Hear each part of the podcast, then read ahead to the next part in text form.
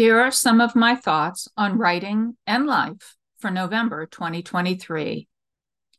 By now, those of you who live, as I do, in states that have to do the twice yearly clock change have made all the necessary adjustments to the various timepieces in your home, vehicles, and offices.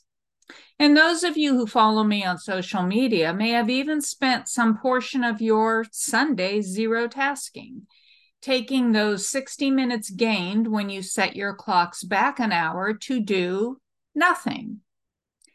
But like the shoemaker's children who go shoeless, I, alas, did not. Oh, I, I meant to. I knew that I needed to, but darn it, there was so much to do. There were the bills to pay, the lawn to mow, the garden to clean out, the unpacking from my book events, along with the repacking for the next round of signings.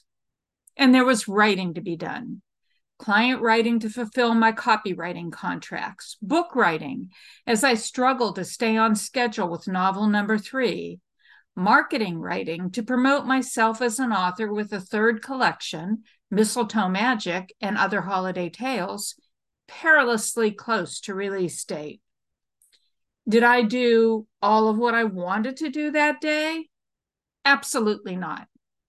Did I at least accomplish half of it? Not even close, she admits, red faced and embarrassed.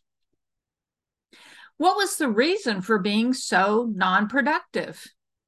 Purely and simply, a major case of burnout, creative exhaustion, brain drain. I've been going full steam ahead for so long that I exhausted my store of inspiration and depleted my level of imagination.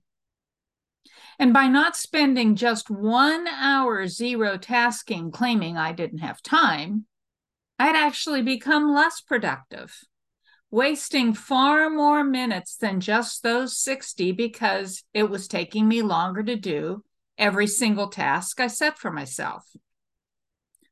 So, what's my brilliant takeaway from this? We need to make time to do nothing. We need to set aside time and not just once a year to recharge our creative abilities. We need to, as I wrote in my changeogram for November, take a breath, relax, and deload. So, even though zero tasking day is over for another year, learn from my mistakes and find a way to incorporate a little downtime into every day. It doesn't have to be much even 15 minutes of not doing and just breathing can make a big difference.